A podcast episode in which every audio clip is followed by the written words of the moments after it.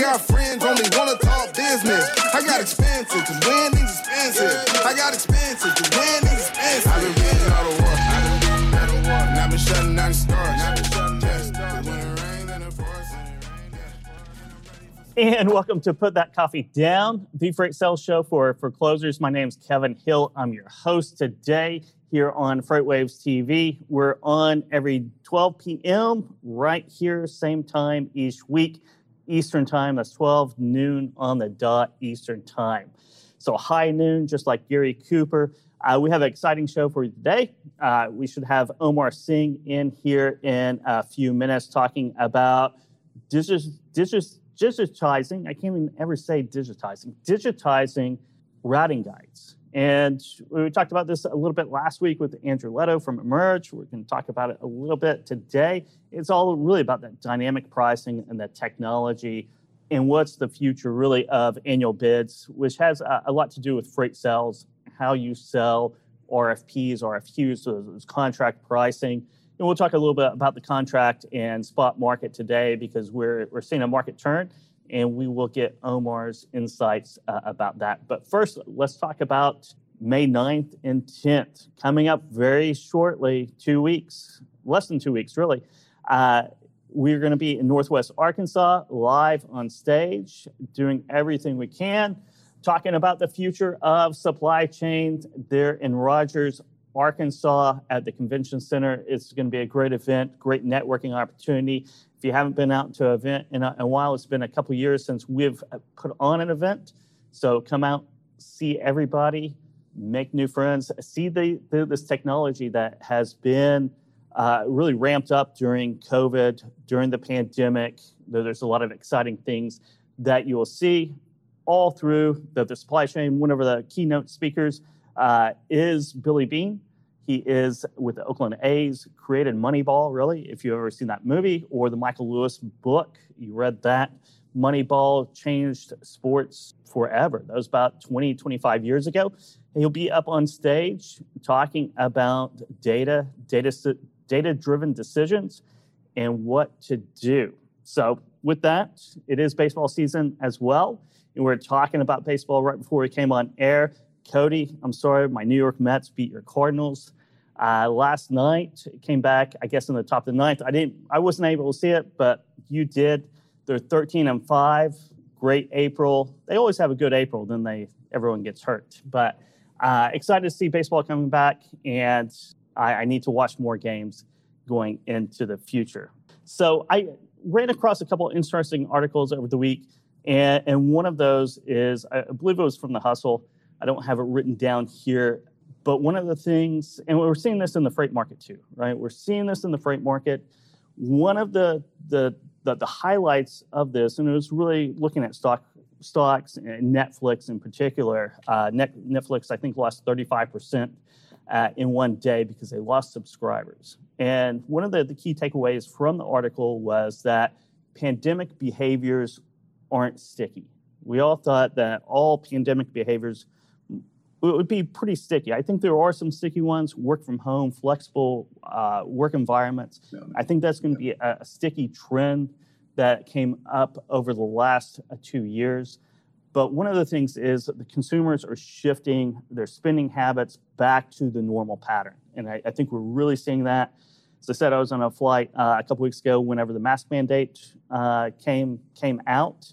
Uh, I was mid-air. Everyone was was excited. I think you're going to see more experiences, more spending. I, I, think less at home. You know, that's where it hurts Netflix. It is less at home time. People are going to get out, get outdoors, see their old friends, uh, do some traveling, and rely less on on um, on, technology that that just sticks you in the house. So that's something to, important to consider as we move through uh, the spring and summer months here in the, the freight markets. And with that said, let's welcome Omar onto the show. Omar, how are you doing today? All right, Kevin, how are you? Good I'm to doing, see you. Doing great. Omar Singh, president and founder of Surge Transportation. We're going to talk about routing guides and digitization of that and the, the technology that's been coming up over the last few years, aren't we? Yeah, I know. And you started the show with saying essentially almost like technology bad. People are taking a break. They're going to get back outdoors and start traveling again. But not bad, just nah. taking a break, return to normal. You know? Yeah, re- return to normal. So, not all technology is bad, right? We've seen a lot of freight technology uh, in the last two or three years as a result of the pandemic and different business models. It, it, made everyone a little bit more efficient, I think, which is something that is going to be sticky. Now, things that, that tie you in at, at your house, indoors, you know, kind of antisocial a little bit. I think uh, I think those will, will relax, and you, will see some some stocks fall because of that. Yeah, yeah. Well, it's good. I know one of the things we keep hearing with all of the events we're starting to attend and register for, everyone's really grateful to be in person again. So uh, it's a nice change for everybody. Uh, it, it is. It, it is a really nice change. Uh, you know, a lot of times you, you need to do business face to face. You know, the, the, the virtual screen is really good. It's that virtual face to face, but a lot of times it's, it's, it's better to sit down across the table and have lunch and and, right. and talk business. Yeah. Unfortunately, we're not doing that today, but at least we got to a couple weeks back. So we, we did. You know. We did. It was a pleasure. We had lunch and dinner uh, a few times in the last month, which is uh, last yeah. couple months, which is which is always good. So yeah. well, let's talk about dissertation. Let's talk about routing guides. Let's talk about what you're doing at Surge. Yeah, so I, I think one of the things that's been interesting is, you know, two things kind of happened over the last sort of supply chain disruption with COVID. One, of course, routing guides failed a lot more often than what we're seeing almost return to historical norms of around 10%, which is where we are right now, tender rejection and kind of where we were before COVID started. And then spent so much time in 50%, you know, and 25% and at, at the moment things are back to normal but so not only did we see the routing guides fail more often and as a result of that shippers relying much more heavily on sourcing capacity outside of traditional waterfall routing guide. But i think we also saw a really an acceleration of that conversion not just to say well my routing guide's failing so i need to find another provider but my routing guide's failing, so I need to deploy another way of sourcing capacity, which is to rely less on the routing guide and more on real-time APIs and TMS capabilities that that really just didn't exist, you know, five years ago. I think one of those, and it comes from an article that the, that Surge sponsored uh, on FreightWaves, is that a lot of the TMS providers are, are, are kind of giving that technology away for not not for free, but uh, to, to essentially for free for shippers as they don't have to invest the, the time and resources money to, to build it themselves, right? That they can purchase it off the shelf within their TMS. Yeah, I, I think the, the TMSs are in a scramble to continue providing value to their customers um, and compete in a, in a highly competitive marketplace to, to gain as many shipper customers as they can and and and yeah, I we have a few API customers who built their own capabilities on an on-prem system, and it's very expensive, and you need a tech team, and it, it takes a long time. And then onboarding each provider also takes a long time. So I think the TMS has really said, listen, we don't we don't want our customers to have to experience that. We want to just deploy it as part of our updates I don't know how TMS pricing works, if they charge extra for it, or if it's just part of their, you know, package of service offerings and product development where they say, you know, if you stay with us, we're going to make it a valuable partnership for you. And we're going to give you these capabilities. Don't worry about developing it yourself. We're going to do it for you. And we're just going to, you know, provide you access. Um, and there's really widespread adoption by anyone who can get their hands on it yeah, it's, it's one of those tech trends that, that I'm talking about uh, over the last couple of years, and, and you, you, see this with a lot of innovation with a lot of companies. You can say work from home. You can say you know whenever you're trying new things, you don't necessarily want to be the first one out there. It's a hard decision to make. It's a hard decision right. to make if you don't have to make it, right? But I think the pandemic and the market over the last two years have made it a very easy decision for shippers and, and really anyone to embrace because you need an alternative and you needed the you need a, a fix right now right so it takes all the um, all, all the abstract decision making away from it, and it becomes an immediate need and necessary. Uh, so, so you just go out and do it. Yeah, you're right. I mean, just kind of the validation of saying I'm gonna I'm gonna rely on the product development people to to build something that works and it's going to be reliable, and I don't personally have to have technical expertise, and I don't even have to hire a team that has technical expertise. To rely on them, kind of like you know, if you spec a new car from, it's not the exact same thing, but it's just like every mm-hmm. decision mm-hmm. to make, you know, or if you just buy it off the lot, it's like, oh, okay, it works. I'm going to go with that because I trust you guys built something good. It is a, it's a good analogy, right? If you're trying to customize things, eh, you, you can right. go down many rabbit holes. You can take months to, to make that decision, but if you, certainly if you just go to a lot, right? Or, or, you know, if your car breaks down and you need a car right now, it takes right. um, it, it, takes a lot of the, the decision making process away, right? Because if I need to, right. to, to, to, go somewhere today, I'm just going to go buy a car, and then I'll, right. I'll, worry about it after that. Right. Yeah, and in that light, like kind of what we're talking about, I, I think a lot of shippers are not adopting TMSs that don't provide that capability anymore. To say, yeah, I'm going to need you to have this, mm-hmm. right? Whereas I, I think even two years ago there wasn't a I'm going to need you to have this. Uh, yeah, the way that it, it becomes a, a need or a nice to have, or let, us say a competitive advantage or a first mover advantage a couple years ago, and now it's table stakes. It's the cost of doing right. business. Yeah, you, you basically right. you have to have one. If you if you don't right now, you're running behind other right. You know competitors or other people trying to source the same capacity you're trying to source right now. Right.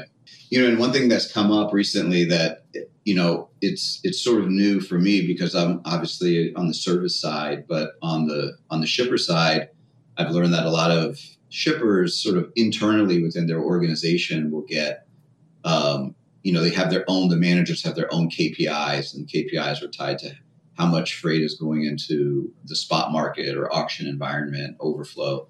Um, not just because it's typically more expensive, but you know the routing guides mm-hmm. fail. It's a demonstration of how often the routing guides failing. And so with the real time capabilities, there's sort of two of them. There's real time, which is before the waterfall, and then there's the spot market APIs. But a lot of shippers are there's there's a lot fewer loads in spot now because shippers are activating that real time where it doesn't even have to get designated as a load that failed. There's just mm-hmm. kind of extra providers on the routing guide that are available, fair market price, vetted well by the TMS, vetted by obviously the shipper because they're a provider for them and they're in network. Um, and so we're even seeing a, a, a, much smaller number of loads just available in spot. I, I mean, volumes are down, tender rejection is down, but I mean, in addition to that, sort of a uh, multiplication or of, of all of these factors that are contributing to it. And one of them is that now the loads are just getting covered in the real time APIs. They don't even have to go to spot. Is that so, because of real time or dynamic pricing, or is that more of a reset of contract rates that, that we've seen over the last few months? Well, all of it, right? So there, there are a lot. There are a lot of factors. So yeah, contract rates caught up. Now, with all of the recent changes with fuel prices and inflation, contract rates are higher um, than spot. So, so that's interesting, you know, than market rates. Um, but I think that's part of it. Also, the adoption and deployment of the technology. You know, I, I've seen a lot of our TMS partners really develop their capabilities to, to spread it easily across their customer base over the last two years. They've made a lot of headway that kind of wasn't there before. So I think all of those factors come into play. And then, yeah, shippers realizing that the traditional routing guide doesn't have to sort of play the same role that it used to. And so, one of the things that we talked about in the article are, you know, some shippers used to publish backup rates, you know, across all lanes, and they're saying, no, just go with the API. Some used to designate certain locations or, or lanes of theirs, whether it's depending on their priorities, high or low volume um, to go to certain providers. Now they're saying, okay, we're going to send all that business to API. Um, we're seeing where they're going not as deep on the routing guide instead of having five or six providers, you know, two or three published providers, and then going API. So all of it's really, I think, kind of the idea of the, the conversation of the article was the erosion of the routing guide, where it's, it's not as deep and it's not as wide. Mm-hmm. uh, as it used to be. And that it, I, I, think it's all of it, right? It's, it's shipper adoption, acceptance of this technology has been good.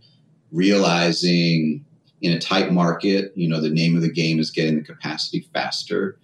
In a soft market, this cost savings, you know, to the fact that contract rates are higher than spot now. Um, and providers like us, service providers and motor carriers, also developing the technology to be able to kind of stay in that space. So, yeah, changing before our eyes. It's kind it, of interesting to watch happen. It really is. You know, we're talking about routing guides. Does this bring us to dynamic pricing? And if it does, if even if it doesn't, let's talk about dynamic pricing, right? What, what does that mean for the contract versus the spot market? I mean, we know we're in trucking. We, we know contract rates are paper rates that right. they're not sticky. Um, well, it's, yeah, it's you know right now the coin has flipped, whereas the contract rates were, I guess, not sustainable given all of the rapid changes in the supply chain that was happening as a result of COVID and mm-hmm. imports and and spending. Um, but now I think what we're seeing is some shippers saying, "Hold on, I want to I want to play the market because the market's turning favorable." Um, so they're relying more on on the dynamic pricing, which is essentially a, a same day real time rate and, and whatever uh, providers decide to make a criteria for how they come up with a price, whether it's yeah, and if it's expedited or hazmat or during holidays or short lead time or you know whatever it is, just to be able to also recognize you know when there is capacity and when there isn't capacity um, and different TMS is called by different names. Some say it's a dynamic pricing program. Some say it's a real time pricing program. Some call it dynamic routing guide. I think it's many names for the same thing, a, a form of a real time API that says, you know, what's the fair market rate today on this lane on this day? And do you have capacity? And and if it looks attractive enough, I mean, they're going with it, you know they are. You know, it's it's it's it's a new world. It, it really is a new world when you talk about contract and and and RFPs, durations, right? So, the, so that's another part of this equation, right? The, the duration of real time or dynamic, however you want to, to coin the term, right? Um, are you seeing durations go down further and further?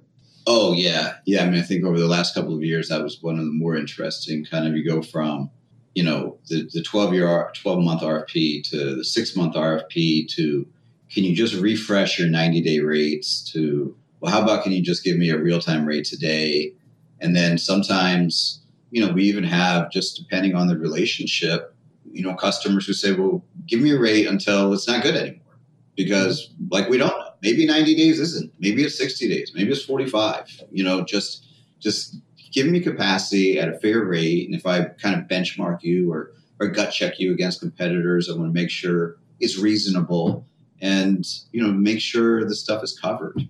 So to watch that conversation go from 12 months to essentially what dynamic pricing is one day, it's what's today's rate? Mm-hmm. Um, and the adoption of that and acceptance of that, I think, has been, um, I don't know, I hate to use the word unprecedented, but it's probably accurate. Well, I, I, think it is. I think the last few years have been unprecedented. Right. I mean, there's, right. there's no other way to, to coin that, and, uh, and, hopefully they say unprecedented because I don't want to go through it again. Um, right. but with that said, you know, in five years, do you think we're going to see many, eh, if if any, 12 month RFPs go out? And do you think it's it's based on market volatility? Is it probably based on both, right? Market volatility and the, the technology is just there not to have to put in all the time and resources to do a bid.